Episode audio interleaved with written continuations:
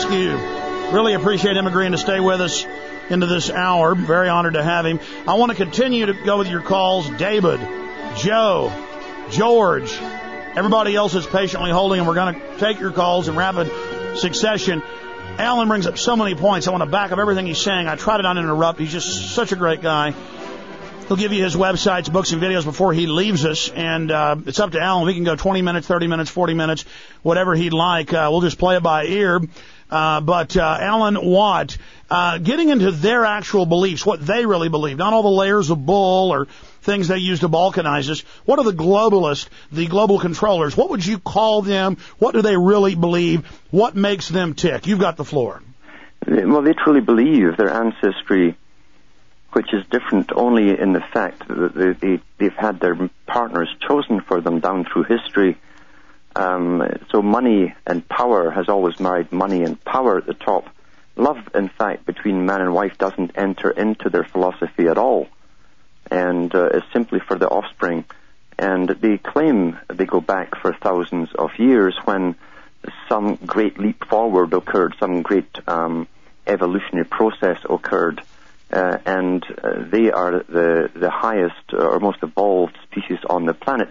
And they do look upon those beneath them as literally a, a separate species.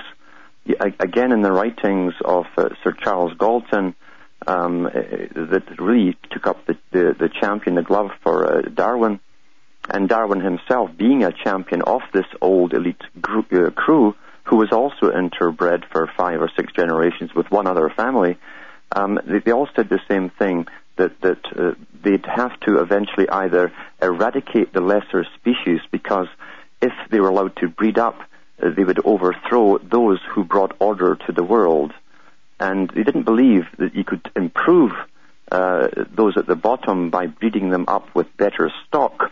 They believed that uh, by judging from animals, for instance, they used animals. In fact, even Charles Davenport with the Carnegie Institute in 1904, when they opened up Cold Spring Harbor for this project, uh, they brought in the American um, uh, uh, Breeders Association, uh, and they took all the data from breeding cattle and livestock to see if it could be applied to humans. Well, that's why that's why Hitler uh, actually made the head of the SS Heinrich Himmler because he was also a cousin of the king, but more importantly, he was a chicken geneticist who was into breeding chickens. Yes. And they cited, oh, he breeds chickens. He, he's good.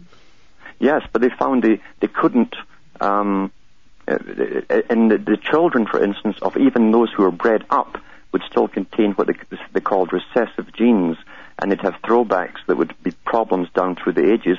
So the only way they could uh, imagine doing this was to create a new type of servant class while they were eradicating the old. And that is why, since the beginning of the 1900s to the present, they put so much of our tax money into doing genetic research to create a new type of perfected slave that will give them no trouble while they kill off uh, the remaining types of the old stock. Yeah.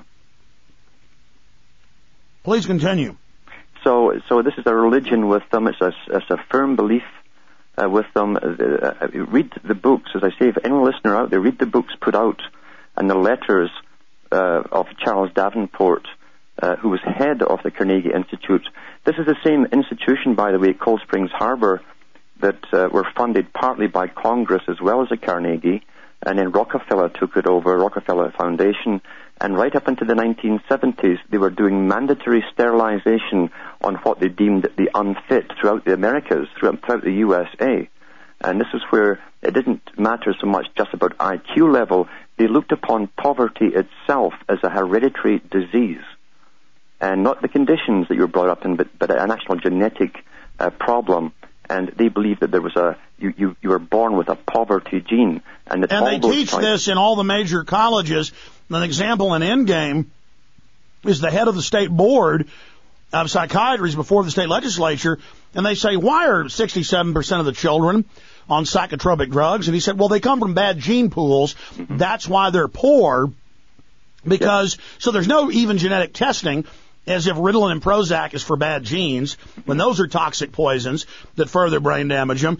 It's just we don't do any testing. They're poor, so that's the proof. And now I put this in Endgame. I know you're aware of it. I've heard you talk about it on your own radio show. Um, Alan, you have uh, all the news articles out of England where for several years, if your parents ever committed a crime or you're poor, at two, you were put on probation and have monthly visits with your government agent, and the schools openly say it's our job now to run the family. Go ahead. That's correct, uh, and it was further back than that. The uh, along with this great surge forward in in the supposed poverty gene uh, uh theory that came up with in the 1800s, uh, and put built it into the first census taking in Western Hemisphere, including the U.S. They were taking your medical data and any criminal data as well, and then they follow you down through history to see how many criminals come out of that particular family, or how much money it costs uh, the government uh, if you're poor and need medical treatment, what was the problem in medicine? Is it hereditary too? And so it's basically farming. It's basically farming. And the head of the American Breeders Association was Willet Hays. That was his name. He was part of this Cold Springs Harbor uh, Institution on Genetic Research. Um, he said that. He said, all livestock breeders know how to solve this problem. It's a matter of convincing the public to allow us to go ahead and do it. Well, guess what? They're actually doing it all. They're killing off the old stock while they genetically modify a new type to come in and replace them. Yeah, let's be clear. Whenever you talk to an intellectual, liberal, conservative, most educated people don't know why they have the view, but they say, yeah, there's too many people. We need to kill them. And I go, well, are you going to die? And they go, no. Well, are you going to go kill these African kids? No. Then you point out that population is actually going down in the West, that it's the West that's dying. Mm-hmm. Then you uh, show them the numbers that within 20 years, the third world's going to start dropping. That's on every graph. Then you point out, hey, the elite actually see you as bad stock and want you gone. See, they see themselves as elites. They don't understand they're already under eugenics attack, that it's already happening to them. So th- that's another thing the elitists use is they have subclasses that think they're members of the elite. That seems to be a key control mechanism. It is. In fact, in their own writings, they talk about needing seven uh, special um, uh, generations, seven generations to create the perfect hybrid. So if you don't have selective breeding, for seven generations, even though you think you're earning a lot of money and you're serving them well, you're not in their class at all.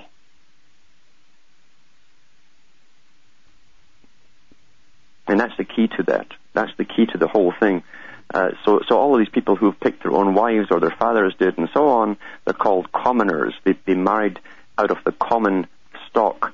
They, weren't particularly nobly uh, selected, and therefore you're not even in the running you're not even in the running. They still claim by their own uh, philosophy uh, that you will have throwbacks in your children that cannot be um, predictable. Now, notice though that they already had their view of royal bloodlines, royal breeding, that they were the best, and so these scientists come along who were married into the gentry and married into the elite, the Galtons, all of them, the Darwins. They were already intermarrying together, and you know half their kids or more were dying at birth. Ooh, the superhumans of it, and the mental illness and the insanity and the schizophrenic paranoia mixed in with psychopathic genetics. And so really they have made a different race of super demons, uh, uh, who are stumbling around with all these, you know, genetic disorders uh, in reality, real genetics shows hybrid vigor and that mixing actually does create more intelligence. And uh, you want to comment on that? So, so, I mean, they tailored their science from an idea and then they build everything around keeping that false idea around. Go ahead. Yeah. Well, they hope themselves to be able to perfect themselves as well, all the defects that have shown up uh, through. It is true that if you have, uh, I mean, mongrelized dogs are the sturdiest, hardiest dogs out there. They're, they're, they're less prone to neurosis of any kind, and they're far healthier physically. They don't, they don't have allergies and so on. And it's the same with humans. They're also so, finding they're the best guard dogs. They're the best search and rescue dogs. Mm-hmm. Uh, they are vastly more intelligent than, say, a heavily bred dog. Absolutely. So the, all the problems that, that's come down with the Galton or, or the Darwin, say, uh, for instance, I mean, Charles Darwin himself uh, was married. He's with the fifth generation who'd all married uh, into one other family, and that was the Wedgwood family of Britain, the big pottery family. And so his wife died uh, after giving uh, having ten children, two of whom survived uh, in mental hospitals. The rest of them all died. Uh, and he married his mother's sister, who was also a Wedgwood. So all of them had married into one particular family.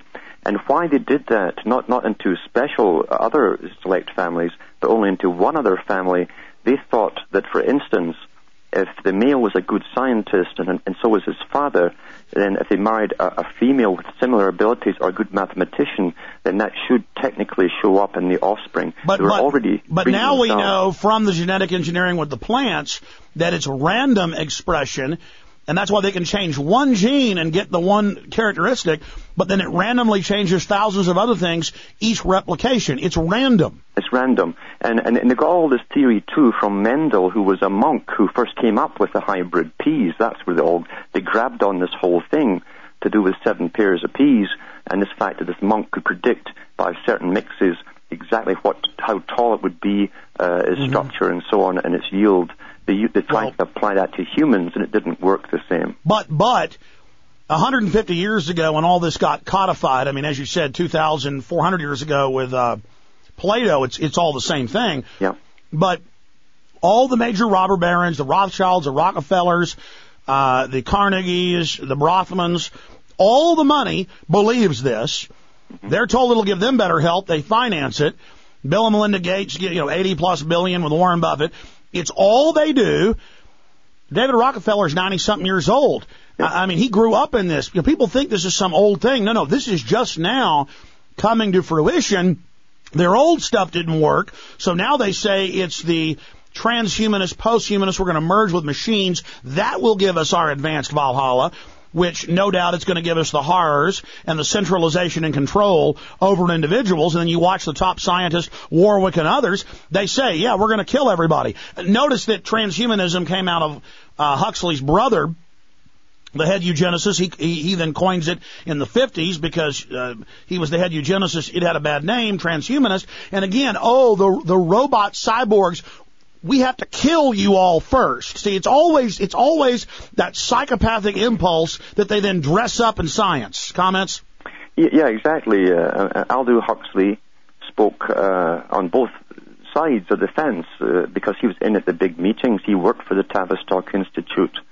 He himself was a, a, from a long line of aristocracy, and uh, in fact, his his grandfather was Sir Thomas Huxley was the best friend of Charles Darwin, and he really championed Darwinism after that. So they all believed firmly, every single generation believed firmly in the same belief system or religion, and it is a religion amongst them. And and these, and he Huxley himself, interesting enough, on one of his interviews that's available on the web, he said it's not impossible with uh, the, the tremendous money these magnates have acquired over the centuries. It's not impossible for a small group of men to, to scientifically take over the entire planet and everything in it. Uh, now, he was talking not from his imagination or speculation, but because he was in on many of these discussions to do uh, uh, that came from uh, the big meetings themselves. He was part of it. And sure enough, his brother, um, Aldous Huxley, uh, not Aldous, but Julian Huxley, became the head. He was appointed the first CEO of UNESCO where they created, they're going to create a world society by, by universal training of children from the United Nations. That's dysfunction, in fact, to train them in a specific way so they would accept these changes as they saw them occurring down through their life. They were already planned to happen. Now you have to you train a generation to grow up and indoctrinate them early so they don't freak out when they see these changings, these changes actually occurring in their lifetime. They're in control. They're turning the world into their own private nightmare laboratory, having their way with us in every way. And uh, the good news is, though, humanity is waking up, and I hope we wake up before the brink. Do you see any reform coming out of the elite, or, I mean, is it all just their own personal power trip? They've got to always press on the nerve of power, Alan. They, they can't help themselves, unfortunately. As I say, they're sadomasochistic uh, even in their personal lives and in their interaction with each other. They, they play games all the time for one-upmanship, that type, that type of thing. Um, they can't help themselves. They cannot reform themselves. A psychopath has no ability to stop their own ego. Their ego is everything to them. They, they, they will take the world down rather than admit they were wrong. And Hitler said that too in the bunker. He said, if Germany cannot take over the world, they do not ex- eh, eh, deserve to exist as a people, and therefore they should all die. Well, that's when he flooded his own people in the tunnels. Yes, and with the same thing with Prime Minister Begin, who was diagnosed psychopathic in Israel when he had the Samson complex back in the 70s. And he said, if Israel goes down, we'll unleash all the nuclear weaponry and take the world with us. That was also a psychopathic uh, trait he was showing right there. Well, I hope the elites know that it's their own trait that's going to destroy us if they don't get control of themselves.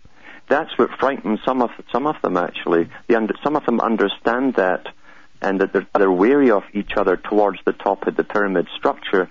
And I do believe they will start fighting each other when they, they see their end in sight. And that's maybe one of the best advantages we have uh, because they will uh, start to fight for power. Well, they're so nihilistic that every time a King Rothschild dies, you see a bunch of the kids die as they're killing each other, and, yes. and they do the same thing in the British royalty. I mean, I mean, it's the same pathology. Look at how royals going back to Egypt and the British are always killing their children, killing their parents. I mean, normal people mm-hmm. don't do that. No, they're famous, famous for for patricide and so on. Uh, Alexander the Great was the same, all down through history. It's the same characters, you know uh, trained by the same high philosophers that really were just the high priests of the religion. And um, but aren't they the high philosophers, the real power behind the throne? They, they are. Have... They're also the ones who select the mates. Uh, they keep the genealogies for these people. Yeah. Aristotle, for instance, was he, he taught Alexander the Great, and, and uh, Alexander came out believing that he could become a god on earth, and that hasn't changed. Prince uh, we find that um, not Prince Philip, who's bad enough, but um, Prince Charles has Prince these Charles. these things erected of him as an angel, and then he's worshipped. Yes, and he says uh, he says I am an Olympian. Yeah. When really he, he he's a doddering scumbag, but he has a bristling armored, uh, almost AI fortress. Uh, it, it's these institutions that serve them that go on. It, it's and, and it's a cancer. Uh, yes, it is, and they've given us their their their culture. We think it's our culture. They've actually given us their culture, and we have to stop fighting each other and see who the enemy is. I was uh, in London at a decent hotel. wasn't even that fancy, but it was uh, down by Windsor Palace. And I was with the Watson brothers right during the 7-7 bombings. They're covering all of that. And this woman and this man kept looking at us with hatred and then laughing at us. And then she even said, Oh, Alex Jones, ha ha ha. And I said, who are you? And she was like, oh, I'm the such and such of Marlborough, and this is the such and such. And I said, oh, what do you do? And they laughed at me and they said, uh, we, we have a life of leisure and research. And they laughed at me and I, I got home and Googled them and sure enough it was them. Mm-hmm. But I saw in their eyes, they were jealous, they were hateful, I was real, I had a real life. I was standing up against the corruption, and they were so unhappy. They hated the Watson brothers because they were young and good looking. They hated me because I wasn't scared of them, and they had to sit there and shoot their mouths off and tell me that they were better than me. I mean, that is yeah. so pathetic. They are mm-hmm. so disgusting, and it turned out that it really was who they said it was. I mean, that's when you're pathetic when when they when they identify one of their enemies in a restaurant, you know, two tables over, and, and and then they get your attention to get you to talk to them, just so they could then turn their backs on us and act elitist, like that would hurt me, like like I'm at an ego level. I mean, they're very childlike, Alan. Oh, they are childlike, very very childlike. Uh, the women especially, but the women, as I say, are, are mainly uh, used as breeders. Um, yeah, it was the woman. The male was horrified that she was talking to me.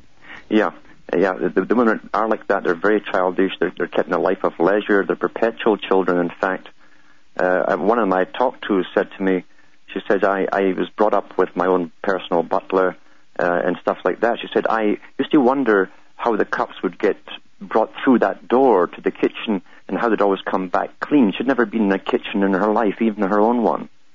They have no idea of reality. But they have the best think tanks in the world organizing the system to keep them in control. Yes. But the, the females absolutely are, are, are, generally, they tend to be terribly immature. Now, I've met some of the other ones uh, that work for the system. Some of the other ones have gone into the system they work for the United Nations. Uh, they work in high levels of, of governments in Europe. And I used to talk to some of them in the 70s and 80s. And um, they'd take me, they'd bring me back home. In fact, if I'd been on stage in some places, And I, I wasn't, I was still putting everything together at that time. But when I look back at the questions they'd asked and some of the comments they made, um, one of them in Norway, who became a, top person in the United Nations, uh, she said to me, she says, you realize that Europe is over, is, is being integrated, and by the end of the millennium, it'll be one, the one government. And she says, then the push is on, she says, to establish the global government. And, uh, and I realized that she, this woman did come from a long lineage of, of these particular uh, families. So they do use the brighter ones, but most of them, I must admit, um, don't have too much smarts. Well, I don't understand uh, why. I see elitist writings, and I've interviewed them, and I've talked to them, and they go, "Well, soon there'll be no more war and peace, and whatever we do to get that's okay." Uh, and I'm like, "Look at you! You're a bunch of psychos who like to hurt people." Mm-hmm. I mean, really, they claim that it's an end justifies the means, um, but uh, really, uh, it's the end justifying the means. Mm-hmm. They just like stomping around playing God. They, they, would have to kill each other at the end if there's no more beasts uh, to torment they would have to turn on each other. Uh, it's a trait that they have. They've never ever figured out that how to. Actually, one person did. They've had meetings about this, how they control each other. And Arthur C. Clarke, uh, who was a big writer on their behalf for predictive programming, with his 2001 and 2010. 2001, remember, was written in the 60s, and its allegorical form it, it meant the creation of a new system on Earth in 2000, beginning in 2001 to be completed by 2010. Uh, he, wrote, uh, he wrote another book called 3001. And in, in, in this particular book, the elite themselves, the survivors of all this catastrophe that happens on Earth, uh, are, are, monitored by computers to ensure none of them uh, get the urge to be number one tyrant and take over over the rest of them. So they've already uh, to ask these questions. They know their own uh, problems down through history. Yeah, that's right. They've all got brain chips that monitor them. Yes, uh, David. Uh, you know, same thing too with with uh, with uh, Rockefeller, David Rockefeller. He'll tell everyone at every meeting and every interview he has, you must know your history. He also means the elite themselves must know their own history because down through the ages they've battled each other, they've taken countries to war against each other, not because of the, the people or the flag, but because they want personal aggrandizement. They want to be at the top, pinnacle of the planet. They have this incredible lust for power, and they do every 50 years or so uh, have a lust for blood. It's almost like a, a bloodletting they have to go through uh, to satiate themselves. Uh, so there's something more than just basic psychopathy here, um, and, and it's best to leave that to the religionists because it's into a different realm altogether. Well, it's uh, it's so sad that all of this is happening and that they rationalize their psychopathic behavior and human, humanity could do so much, go so far. Uh, if, if, if we had an elite that truly tried to empower, truly tried to awaken, truly tried to have true debates, I mean, it wouldn't be a perfect world, but it would be a thousand times more uh, regenerative, uh, explosive, dynamic, and we would already be across the stars. There is no doubt to me that these people are holding us back. They are holding us back, and that's part of the reason they've always done so. Uh, as I say, they believe that if they give power to the masses and let the masses start running their life for them themselves, uh, then then it'll go either two ways. They'll either fizzle out because they won't compete enough, they believe, or or else uh, they'll compete so well, or actually cooperate so well amongst themselves, they won't need the elite anymore. And when you look at that, uh, they talk about a neo-feudal state where they will be in cent- centralized uh, spires of advanced technology walled off under national security, and then a new reality, an advanced reality, and it already has begun since 1947 with the National Security Act, and before then, they are kind of like the gods in their inner city command centers, and then we are, those of us that are left, almost like museum pieces that they just play with. Uh, that's correct. That's correct. That they've discussed all of these possible scenarios uh, and used big money and lots of time to do so too um, they leave nothing to chance. Again, it's, it's part of their nature to want to control, so they want to know all the different possibilities, and they have teams and, and countless think tanks working on every facet because they are control freaks. They must have data in order Did you ever see Zardoz with Sean Connery? Yes, excellent movie. Yeah. Yeah, where where where they've depopulated the earth down to almost nothing, but there's a few lone bands of humans. So they've got this big hovercraft that flies around like an idol, disgorging shotguns and shotgun shells to this to this clan of killers. And, and they tell them go out and kill, kill, kill, uh, and it's population control. It's population control, and in that movie too, you have the descendants of the elite who had given themselves physical immortality, but they couldn't breed, breed with each other. Uh, they lost the urge to breed, but they lived forever and lived within their own little uh, protected enclave in the mountains, while all the commoners, or the descendants of the commoners, as you say, were breeding outside and being killed by uh, the destructive, uh, specially purpose-made group and and even the whole reality uh, that was given to the to the killers was a fake one. The, the cops and the military should listen to this because the whole philosophy came from the Wizard of Oz, the book. Well, that's it. They've got to save the earth, and the God gives them the guns to make them the dominant group, but they must go around killing, and they just run around killing everybody. Yes. hmm And then I, I forget, I haven't seen that Zardoz in years. How does he wake up? Doesn't he climb up in it or something? He climbs up in it. He managed to get to the headquarters where the elite, the, the immortal elite live. And the immortal elite are all connected by crystals in their brain, by the way. That's an old movie. And uh, a computer is, is partly running the show. And he eventually gets into where the computer is and, and basically destroys it and tries to start the old system over again, working over again, because the, the immortal elite had become so de- decadent uh, that, that uh, there was no progress, no change at all in anything. Nothing was changing whatsoever. Stagnancy. Uh, by the way, I saw a new movie a couple years ago called Aeon Flux. Same same story. Same story over and over and over again. They keep giving us the same kind of scenario with the masses being impoverished, uh, war-torn uh, uh, countries with uh, elite bands, uh, well-paid bands of military enforcers. Of course, we're hearing half of, of the elite. And now they're telling us we got to take the water, got to take the food, got to take the oil. All admittedly artificial. They even admit that, but you've got to be intellectual enough to go read their own articles where they admit it. Uh, and then and they're bragging that you're now going to learn how to be a slave. You're now going to learn how to die. Now one and two's you know going to have cancer. Now you've got to die. This Yeah. is normal. That's correct. As I say, they're now teaching, they're actually teaching medical doctors that one and two is normal. Now, years ago at medical school, you were taught all the different kinds of cancers. You were given the countries it was more predominant in, how rare certain ones were, and so, and so on. They're taught none of that now. They're taught that all cancer is just quite natural, and that people will just die off of cancer.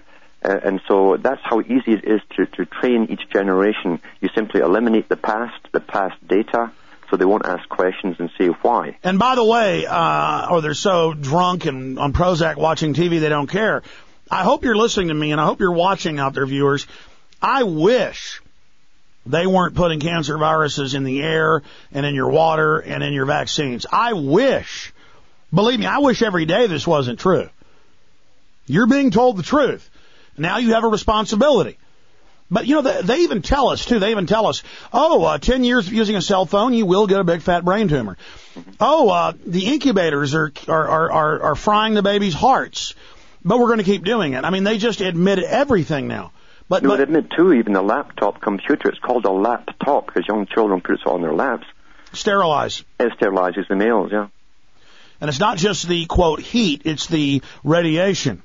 Yeah, they now have built-in, the, the built-in infrared cards, uh, microwave cards are in it, yeah. See, nothing happens by chance in the system. Believe you me, nothing is put on the shelves that they, where they don't know what the effects are going to be. They know that this is old stuff, old uh, understanding and technology, old science. So they understand exactly what it's going to Well, do to the cell population. phones, you know, it's it's it's burning the cells out. Yes. Yeah. Well, folks, you can get to where you don't use your cell phone except in emergencies or to get phone numbers off, and still you shouldn't. I mean, I see children all over the streets, you know, five years old, six years old with cell phones, and I even try to rudely now get in people's business and go, you know, I don't call CPS on them because CPS would probably give them a cell phone, but I mean, I say, listen, you might look at literature that's really bad. Here's an example. I went ahead and had my child, my third child, at a government uh, facility. We're about to take calls and let Alan go, but you know, there can be complications. I know the doctor. I know the hospital. I know it's a facility, but statistically, I don't. They're hunting down the midwives. It's very hard to get them. Uh, my wife wanted to have the third child at the hospital. We did it. And I walk in, and the lady says, "Oh, will you go tell the desk downstairs this? Give them this piece of paper." And I looked at her and smiled and walked out. And and the lady walked back out when I came back up. And I said, "Did he ask? You, did she ask if I beat you?" Yeah, he asked. Uh, I mean, she asked. Let me tell the story. I'm trying to hurry here, and then I babble. I go to the hospital. My wife's having to have a cesarean section because she's already had one. Uh, I go in, and I go upstairs, and she's there having my wife answer like a hundred questions entering it into the health department computer. It all goes right to the federal government, right to the local government. It's the eugenics local bureau. That's what founded the health departments, ladies and gentlemen, the, the health hygiene departments. The nurse doesn't even know that. She just knows that, well, she is getting this for the police. And then, uh, like they did the times before, she says, oh, will you carry this, you know, like I'm one of the animals that doesn't understand this, but she's one of them too. She's, she's just habitualized to it. But, but she gets to be a little higher level and manipulate me, the lower level cow, the lower level uh, goat, the lower level domesticated animal. She says, will you bring this file downstairs for me, please, uh, down to these folks? And I said, sure. I come back. She goes out of the room for a minute, and I go, "Did did she ask the question about whether I beat you?" Yeah, she asked if if I if you abused me. She asked if our home was good, how our money is. Of course, they didn't tell my wife. She already knew. But they, other women are just trusting. This is your doctor. This is your nurse. You're about to have a baby. Oh, it's so nice. And see, it's all just standardized that, hey, there's no due process, that this is law enforcement, that this is going into a government database, that we're going to take your baby's blood and put it in a DNA database. And then they go in and they want to give the baby hep shots. And I said, no, you know that brain damages them and, and it's only for sexually transmitted diseases and isn't good. And both nurses later in the, uh, you know, area giving the baby a bath said, yeah, we don't give our kids it either. We know it's bad, but we, we're just supposed to ask you. And then I'm, another dad's in there 10 minutes later and the nurses are trying to push him to take it. And I just couldn't help it. I just said, you know something? Sir, not only is that shot not good, and these nurses don't give it to their children, uh, but uh, they're going to put your child in a DNA database now. And, uh, you know, the nurses all kind of were red faced, but halfway mad, halfway agreeing, all in this culture of fear, all carrying out black ops against each other. Alan, comments on that? We're going to take calls. It's, it's so sad, so true. You're, you're right on with that because the, the nursing staff know that, and it's the same all through the society those who are paid the, the wage, uh, the paycheck there, are, are, are terrified to inform the public uh, of the reality of what's going on. They tend to go along with it, and uh, that's how the whole system works. It's the same in the school system. I've talked to lots of teachers, I'm sure you have too, who know exactly what they're doing. It's really social indoctrination for specific purposes, and it's social engineering and uh, and yet they, they they'll tell you I cannot leave. I need this job. And where else will I get this kind of paycheck? Which is very true for teachers. So uh, the the whole structure of society depends on this darn paycheck unfortunately. And people are terrified of, of losing that job and telling the truth. Yeah. It's like blackmail. Well, you're absolutely right. And, and, and if you look at what they put doctors through, the 18 hour days, the brainwashing, you know, once they even have their degree, they have to do a year or two of residency. They're bossed around by the nurses, everybody. And it's all about in the power position, just like the Nazis. Once they get in that power position, they're controlling over those above them, I mean below them, and then minions to those above them. And it's this whole hierarchical system of control because they've paid their dues. They've worked hard to get this position. They've got yep. hundreds of thousands of dollars in college bills. They've got to buy into the system. Can you talk about that? I've, I've got one right now. Uh, I know he's a top specialist surgeon who was approached recently by the United Nations to set up, once they take over the complete Middle East, uh, they want him to go over and set up uh, the, the, the beginning of a Western structure of medicine and no doubt implement the whole scheme of inoculations and so on. And he he phoned me uh, just at the weekend to tell me he can't he's scared to talk to me anymore in case they find out. He, he actually told me this. He's now terrified after he was approached that he'll lose this position Uh, and he works in, in a big. Oh yeah, I talk to uh, mid-level technocrats all the time, and Yeah. they're like, "Listen, they'll hear. I can't be talking to you. You know what they're going to do to you?" Yeah. I mean, exactly. The whole intelligentsia is like now figuring it out and like, "Oh my gosh, we're, you know, I better go along with this." Yes. Yeah, when people actually tell you they've been talking to you for a couple of years, that they can't talk to you anymore or they're afraid to because of who you are, what you're doing, and because of the lucrative positions they've just been offered, uh, then what can you say? Uh, uh, in a sense, they're letting themselves down, they're letting the, populations down, the people, even their own children. Well, the let down. globalists again control the entire financial, Yeah. uh, psychological, physical paradigm. They're just issuing the money out of nothing. Yes, we'll sell our souls for this made-up commodity, Mm-hmm. which is a fiat currency and credit. Yes, and it is true. Uh, that, uh, you know, there's going to be no lack of food, food to go around. There's going to be a lack of the money to buy it. The same as the last depression. They did the same in Ireland. They called it the, the Great Potato Famine. It wasn't a potato famine. Ireland was exporting more grain and, and other kind of foods and, and beef and cattle and so on they'd ever believe to the top corporations in England at the time. And uh, Ireland, at the same time as they were loading their stuff on the ships, they were starving to death, and the British troops were stopping the public, uh, the peasantry, from getting their own food. They were exporting Well, take all abroad. take New Orleans. I've talked to people on air who were there. I've had family that was there. For five days, they held the food within yards of the people at the Superdome. It was all a test, and so they could also then show that and say, "Oh, look, we don't have enough money and power and funding. We need even more power now because we quote screwed up." Uh, that's correct. That, that is absolutely correct. And Money is an idea. that's all it is. It's an idea. A, pr- a price on something is someone's idea. And yet we've been trained to believe that nothing works without money.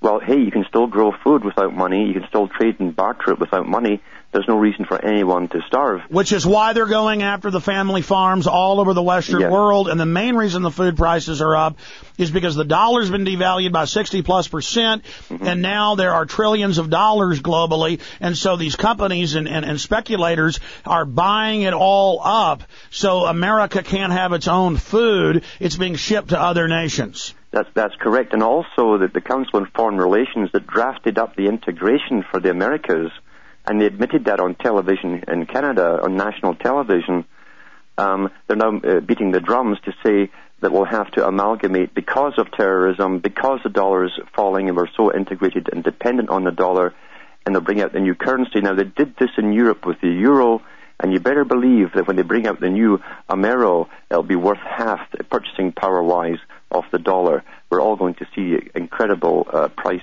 Uh, And that increases. goes after people that have been putting their money in their mattress. Yes. Oh, Uh, yes.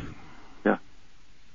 Yeah. And yet, some man at the top, this this uh, great person that walks out from the Federal Reserve, as though he is the king of the world and declares what the dollar is worth, and everyone goes into action as soon as he utters it. We've seen this for down through the centuries. Lord Rothschild does the same with the gold standard every day. He sticks his finger out the window and tells you what gold is worth. I mean, these characters have run the world for thousands of years, and they've got us convinced that we cannot survive without their system. And yet we have no say on purchasing power uh, and what money is even worth. Uh, something's drastically wrong here.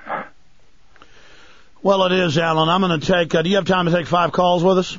Sure. Yeah. and, and then we'll let you go. We appreciate all your time. Uh, let's talk to George in Indiana. George, you're on the air. All right, Alex. Uh, I've never disagreed with you, but there's a there's something happened in my town. I want to know. You say they won't come out for a mugging. Our cops come out for everything. I manage a seven room apartment building, and one lady's called them 17 times in one week. Can you tell me why that might be happening? Well, that's wonderful. Uh, I, I, I'm telling you that uh, what I have dealt with is my car being stolen, house being broken into, uh, the coffee shop got broken into, and the police never came, but they will give you a ticket now for five miles over the speed limit, where they didn't used to do that in the past. And uh, so it sounds like they're doing a good job in your town. Well, they'll come for aliens. I mean, these people uh, they must be paid for every time they make a stop. Well, that does jack up their number. Their number. I mean, I know here in Austin, Texas, that it's hard to get a cop, Yeah. and they have massively increased the amount. But I'm telling you, you go five miles over the speed limit anywhere, they're going to catch you. I mean, they're on every road, 24 hours a day, and now they just randomly pull you over and want to search your vehicle. Yeah, I, not, I got something else to talk to you about, but I'll, I'll do it another time. Nice show, guys. Hey, I really appreciate you calling. Appreciate you holding. Uh, let's go to Joe in New York. Joe, go ahead.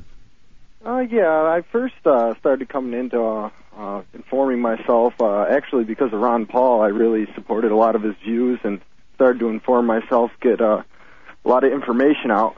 And now uh, I'm starting to look at the other presidential candidates and see if there's anything that uh, Totally staged, all three. Uh, well, I'm gonna go ahead and make your point, and then I want to get Alan Watt's take on our election.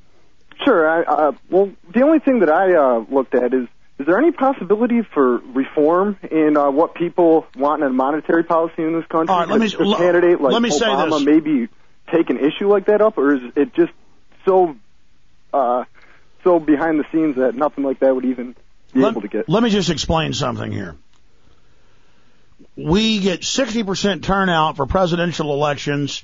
They give it endless coverage, and then they're total puppets run by the interests that put them into power. And the minute they don't follow orders, they're Kennedy or Lincoln. Now, uh, instead, we get about 8% on average in the U.S. I don't know what it is in Canada, turnout for local elections, where you can actually have an effect, where you can sabotage peacefully what the globalists are doing.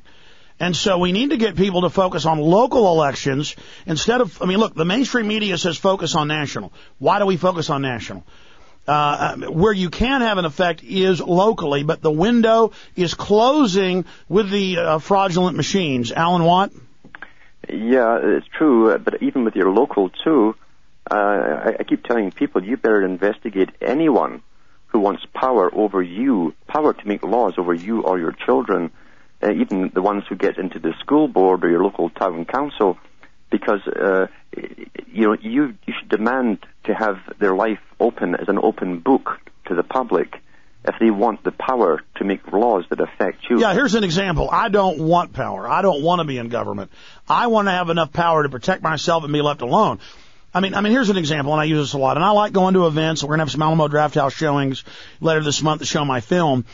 Uh, the new film I've made, it's one of the best I've ever made, folks. It's totally different than any other film I've made, but I, I need to talk about that. I've been so busy making and I haven't talked about it yet. But I like watching you enjoy the film or laugh or see your response. And I like seeing you.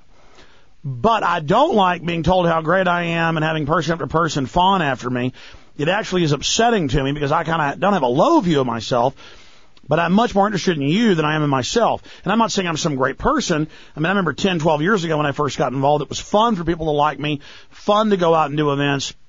And I always wonder how politicians and people can run around to thousands of meetings and love shaking hands. They are getting off on it.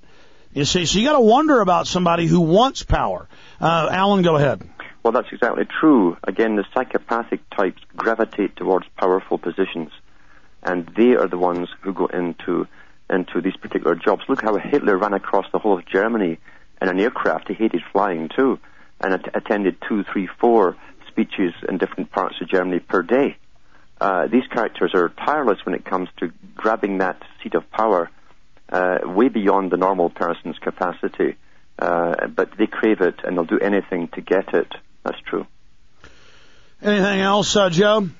Uh, so you really don't think that there could be any kind of is there any way we could form a movement to change monetary policy to change this idea that we should be blindly following the Fed? I mean, I think that goes to the root of all evil, and nobody even talks about it. Well, sir, we talk about the Federal Reserve every day here. Well, yeah, I know you do, but uh, mainstream media doesn't. But I mean, we we have that, to I make mean, our own media. You see, and I appreciate your call. We're you're going at it trying to seize their territory.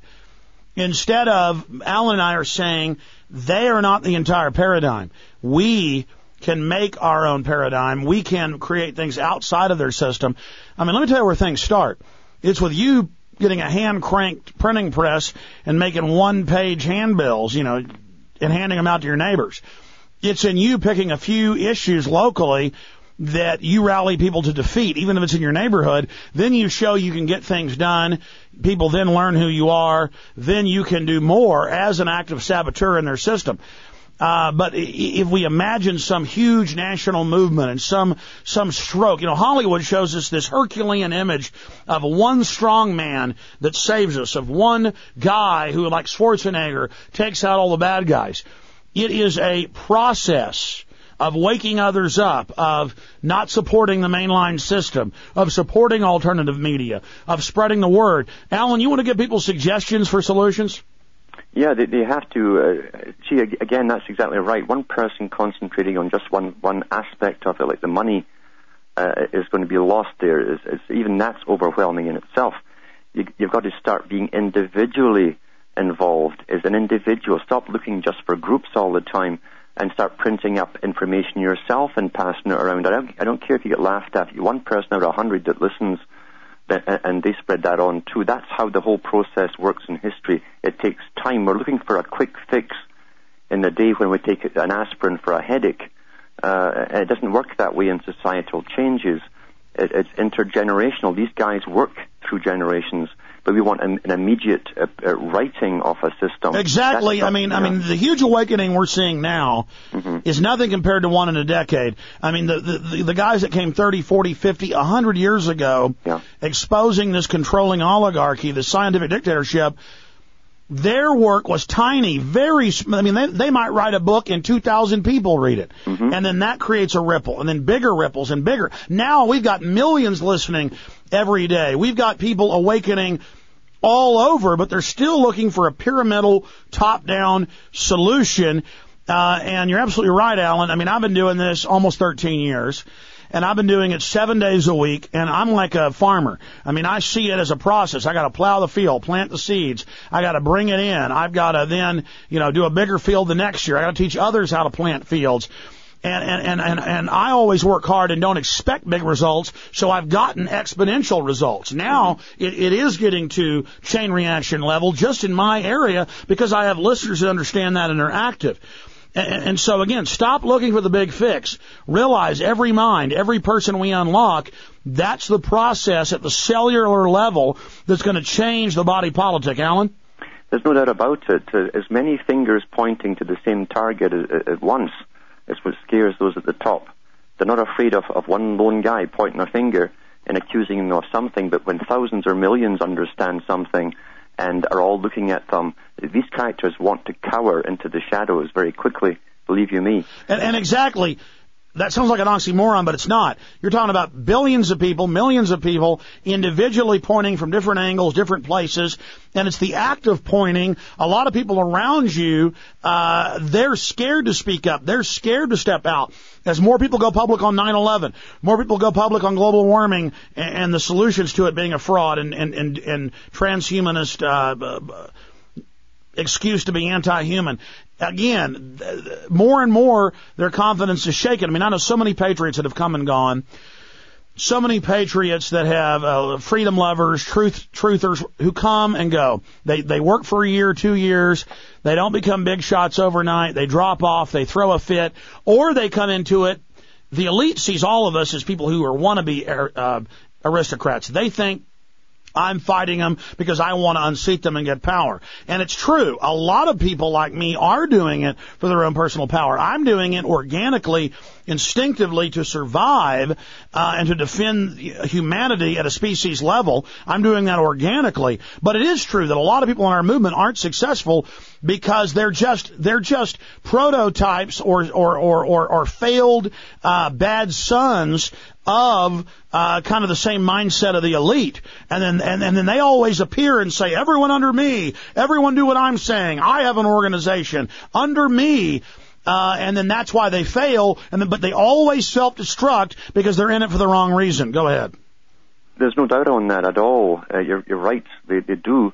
Uh, again, psychopaths will, will always sniff the wind to see where popular opinion is going, and they'll try and jump on the bandwagon and get to the top any way they can we've found again this happens down through history, and you'll find it too with conquerors after they take over a country. Those that were fighting against at the top immediately join with them. We found it with the communist system as well.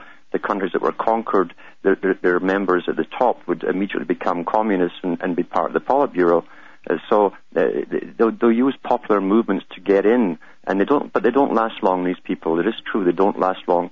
They tend to argue, fall out with everyone around them and uh, people just fall away from them.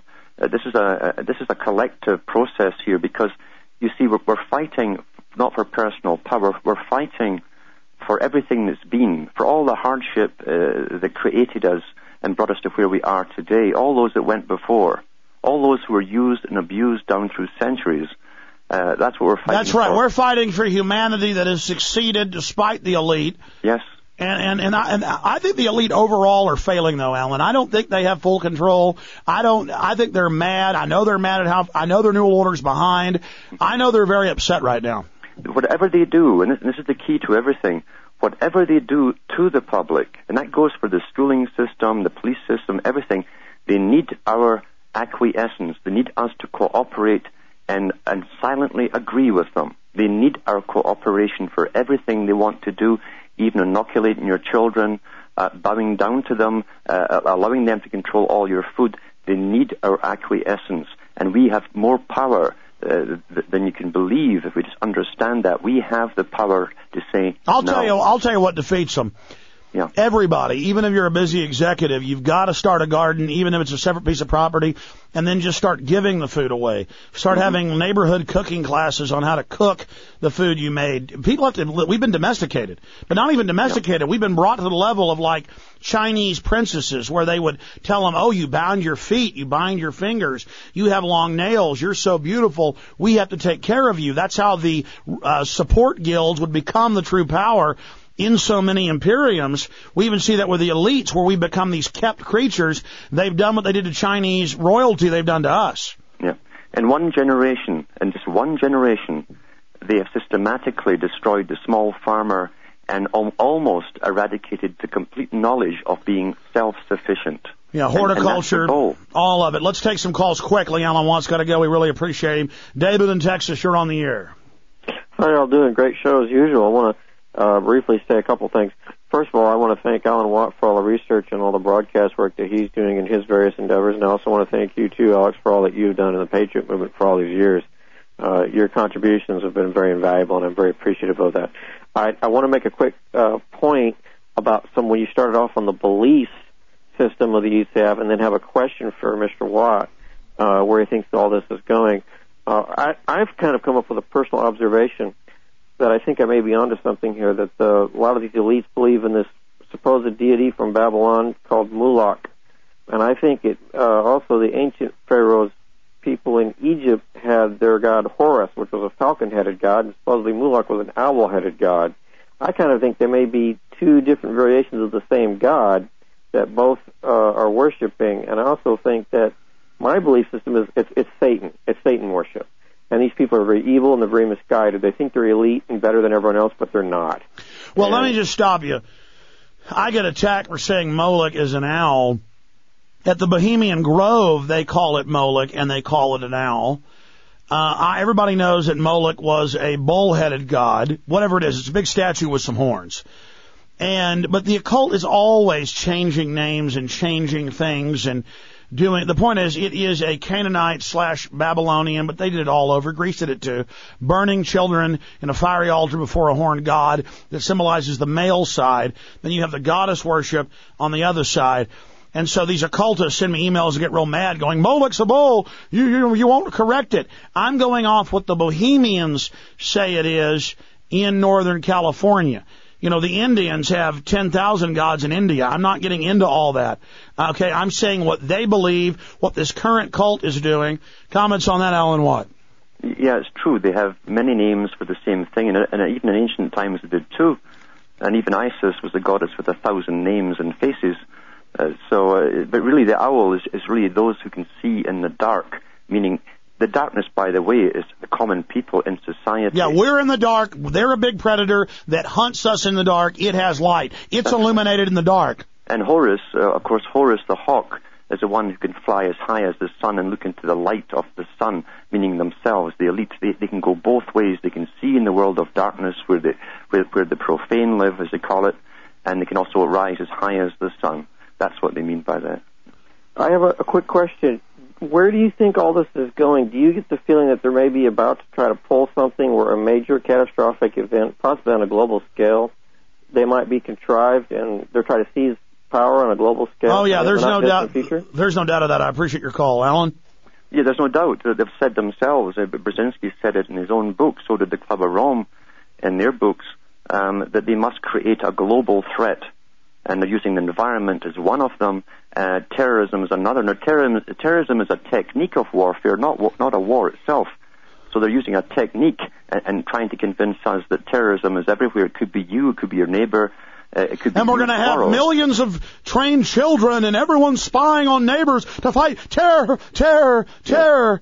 And And, therefore, therefore, the only way to, to save the world will be to put the world into the hands of experts and have everyone monitored from, from cradle to grave on a daily basis. And that's going to be given to the public. meanwhile, the police chief says we wear black uniforms to terrorize you. We Yeah. know who the real terrorists are. Uh, let's go ahead. Are you scared of the cops or Al Qaeda, folks? Kelly in Iowa, you're on the air. Hi, how's it going? Good. Well, uh, I caught your show at the very end, but I was listening to Alan, and uh, it sparked me. I remember uh, it was either H.G. Wells or George Orwell, known as uh, Eric Blair. Mm-hmm. He said,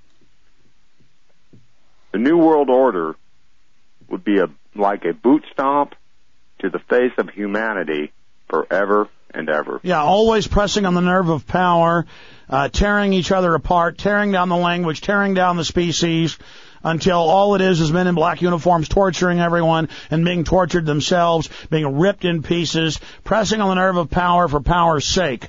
And that is, uh, you want to comment on that, uh, Alan Watt? That's what it is. That they're using terror openly now to terrify the public into compliance uh, or the threat of power. The first part of law, as Washington said, is coercion. You coerce or threaten the public. The second part is you actually use force on the public. So we're seeing bits of. Well, now, I mean, if, I mean, for any reason they taser you. Oh, you didn't pay, taser. Yeah. Uh, on the bus. Oh, hey, take a breathalyzer. No, um, get out of the car. I'm tasering you. There's no law. You have to take a breathalyzer. They, but still, they say, well, our officer would go and do it now. Yeah, we, we are the new Pavlov's dogs. Simple, very simple. Well, hey, I just want to tell the guys enforcing this, you're not getting away with anything. Your your bosses are hurting you a lot worse than you're hurting us. I do have one more question. Yeah, go ahead, Kelly. Okay, uh, I'm a fourth degree Dan in uh, ninjutsu, so I'm pretty much trained in backpedaling. And uh, one thing I would like to ask you guys is, uh, as far as geo uh, strategy, what's going on over in the Middle East. One thing I've noticed is that where they demonize Iran, if you ever had to pull back or backpedal, Iran would be the perfect place. But yet they demonize Iran and say how great everything's going in Iraq, which we know is not true. So if you had to backpedal and you had, actually had to beat feet, you would pretty much hightail it to Iran because they got the air bases, they have everything that you need. And as far as geostrategy wise, Sun Tzu's Art of War, third chapter, know thy enemy. They ignore that. They have no, they have ignored everything that has to do with military strategy that we've learned in the last, oh, what, thousand years? Well, they think they're going to get the U.S. into a fight that then people will refuse to pull out of, and they think if they can escalate it into a big enough conflagration uh, that. Uh, Alan, you want to comment on that? Well, they'd always planned. H.G. Wells wrote uh, Things to Come, of Things to Come, and he said that the new world air force would be based in Basra, which is in Iraq. And he wrote that a long time ago. These guys don't like to change their plans. Yeah, that's in things to come. They made into a movie. Yeah. They uh, that was made in the 30s, and they fly around in these what looks like B-2 bombers hmm landing, and they tell leaders you will submit to the world government. Yep. They don't like to change their plans. Yeah, I've noticed that. They don't, they, they're like living 50 years ago. I mean, they don't, uh, they, they don't want to give quarter, but they don't want to take quarter either. Yeah, they like to. they- They'll, they'll try and, and and mush a square peg into a round hole if need be. Yeah. Yeah. Well, it is stick-to-itiveness. I mean, that, uh, they don't give up. No. And uh, they'll slightly change course, but it's all going in the same direction. I appreciate your call. We're about to end the show. John in Pennsylvania, last caller. You're on the air with Alan Watt. Hi, how you doing? Good. Um, I have one question. I noticed uh, earlier you had said that um, that you know the the way the media portrays uh, some standing shining hero that delivers everyone from uh, evil and all that. How they like to put that image out there. Well, what uh, what would you say of the possibility of the elite throwing, sacrificing one of their own, or maybe getting somebody from the patriot movement indoctrinated with uh, elitist values, and then tricking everyone, making everyone think that he's uh, some great patriot and he's going to save the country, but then just delivers everyone into the same new world order, like master plan. Are you talking? I mean, you're trying to say Ron Paul's like that or something? What's that? I mean, I mean, who, who would that be? Are you saying hypothetically, or are you implying like Ron Paul or somebody's bad?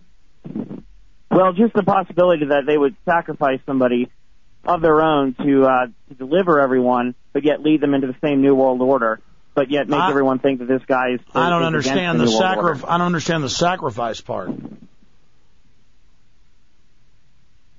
I'm sorry, we're breaking up. We'll have to let you go. Yeah, no, no, don't, don't, don't go. I don't understand your question. You said how? Why would that sacrifice their person? Well, I'm not saying that person's a government disinfo agent because the general public's just been inculcated on how to not think and how to not get along and to always just interject some excuse to not move forward and wake up. He said sacrifice one of their people to be a patriot and then bring the people in against the New World Order to only then do something to that person. Uh, maybe, Alan, you're smarter than me. Did you understand any logic in what he was saying? I wasn't sure if he meant that, that someone would actually believe uh, that what the leak was suggesting was the right thing to do. I, it's hard to tell what the way he phrased it.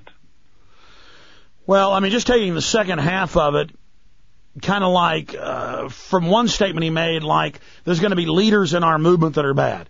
Oh, Yeah. maybe maybe he meant that eventually someone will be sent out to to lead a rebellion or something, or, or a counter against the system.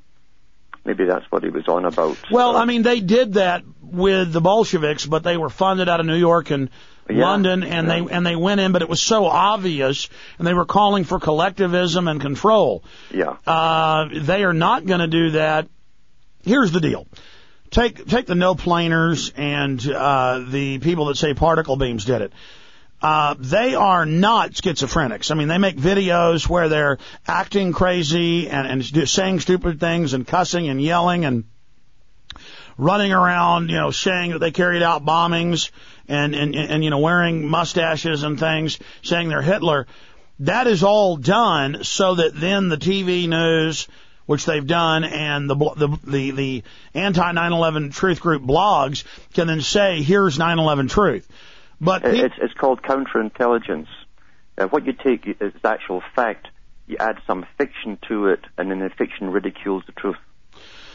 exactly, but I think they've acted so stupid that it's really woken up a lot of people. But- yeah, come but- back on them. Yeah. But what I've really seen is, listen, you're not going to have operatives that go 10, 12, 15, uh, you know, 30 years. You're not going to have people that say you have power individually.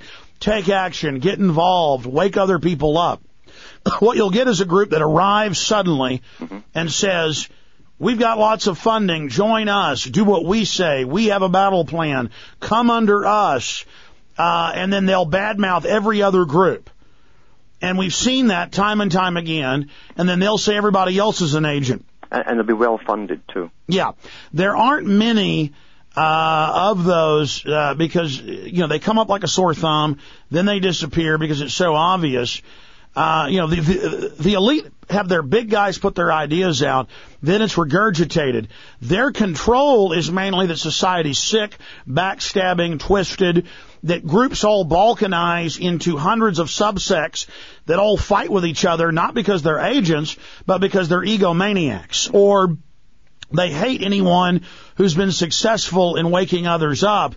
Uh, because if they're successful, they must be an agent. I mean, they teach us how to not work together. They teach us how to just basically flounder around. I mean, do you see what I'm saying, Alan? They also are very apt to send in agents. The communists, uh, there's a good book put out that said you can always trust the communists. And the technique was there of how they sent in infiltrators who worked tirelessly. They'd do all the, all the hard work. They'd lick the stamps, they'd do the envelopes. And eventually when it came round to voting in a president or something, uh, they would get voted in, and, and then they'd rule over the system and change direction. So um, you also have the other factor, as I say, you, you get psychopaths even at the bottom who will smell the wind and see where they can pick a winner, and they will uh, uh, either take a group over or start up their own. There's a lot of uh, egos involved uh, at the, the, head of a lot of these groups, and I've, I've heard some of them slang each other publicly. And well, no, uh, that's the point I was going to make is that I'm trying to save people. I mean, I mean, I I say warn people about the vaccines, warn them about the water, get self-sufficient. Operatives don't do that. No. And then I can, but most of these people that attack me aren't even operatives. I mean, on the blogs, on the websites, and when national news has attacked me, that is an operation. It really is just economic. They are so mad that I have the most listeners that I've had these people call me up and go, you know, you're too big. You got too big an ego. And I'm like, what do you mean? I mean, I'm doing this to try to warn people. I have a passion for the truth. And it literally is financial. What these idiots don't understand is I am waking up with my great listeners so many people that the movement rising tide raises all ships but they don't care. It's the egomania of they want to be yeah. top dog, and my success takes a lot of shots at me. But whereas I realize my success just makes me the first ship going into an enemy harbor being fired on. I'm the front of the line, the tip of the spear going over the barbed wire, and and and I'm doing it for all the right reasons. I know I'm for real. And what we know too is, you see, if we lose, everyone loses. We're not going to benefit personally in the future in a society uh, that's already laid out the game plan here. None of us are going to benefit. And so there's not there's no personal aggrandizement here where we're going to go on with our own posterity if the elite get win, uh, there'll be no more posterity. Uh, but that's that's exactly what I'm saying, Alan. You're so yeah. good at boiling it down. Is that this is life and death? I go it to is. bed. I go to bed sad every night. I mean, I know it's real. I know they're already imploding the economy. I know they're doing all this. I just want to stop it. Yeah. And then these egomaniacs always make it about you know how I'm bad or or you're bad or somebody else is bad. I always notice they attack who's really pure of heart. And, but then it, it scares me because I don't think they're even operatives. I think they're just a manifestation of a sick society. Yeah, I've had some of the top authors uh, mail me uh, five letters in a day sometimes, the most amazing hate you'd ever imagine, uh, simply because I've been mentioned more than, than they have. And, and telling uh, mainstream media and main uh, state radios that I've been on uh, different stations to get me off. They, have been trying to get me off the stations. Yeah. And and one of them uh, in one country, they, they, were they were successful in doing it. Yeah. Is this somebody in our movement? And uh, no, this came from the, across the pond. But I mean, I mean, I mean, in the freedom movement, the yeah, supposedly, supposedly, yeah. Well, that's the thing is, Alan, I have you on and a few others who have talk shows and do other things, but, but very rare, more and more rare because in the used to I would have hosts on and try to build them up and even promote them. And then as soon as they got a chance, they would attack me or I'd have them fill in on my show and then they'd do it. And it really freaked me out because I was trying to build up other people. Yeah. And then they were like, no, that's not what this is about. This is about you going away and, and, and, and, me being you. Yeah, yeah. And, and I'm like, no, for my own safety, I have to stay visible, but I don't even enjoy this. I don't think they realize either. Uh, again, the lesser psychopathic type don't realize that every time you, you, you come into the house, you don't know if you're going to get blown up, you don't know if you're going to be killed going outside the house, you don't have a, a minute's peace, you're always aware that your life can end at any time, and uh, it's no fun. It's no f- fun being out in front at all. No fun at all. Well, Alan, you're doing a fabulous job, and we just really appreciate you. Uh, give the listeners your website and some of the books and videos you've got. Uh, thanks, Alex, and thanks for having me on. You look into cuttingthroughthematrix.com and Alan Watt Sentinel.eu and see what I have for sale there. It keeps me going. It's all I ask, and that's all we can ask at the moment is, is more time to expose more of this and to go on as long as we possibly can. Well, Alan, I appreciate you, and I want to have you come on the show more and more, and I appreciate you putting up with all my rant and raves, and I think we have good discussions back and forth with the callers. And uh, take care. Thanks for uh, two plus hours today. And you take care as well. Take care. Bye. Alan Watt on with us for what, two hours and 40 minutes? Uh, I'm out of time. I'll be back live tomorrow. These non-stop shows where I don't even take a break, uh, it, uh, is exhausting, but I enjoy it. If you do want to support us financially, I want to get a bigger office to hire more people and up our game. Go to Infowars.com, buy some of the books and videos there, and support the sponsors uh, as well at Infowars.com. And make copies of all my films. PrisonPlanet.tv will archive each day these live TV shows that we do.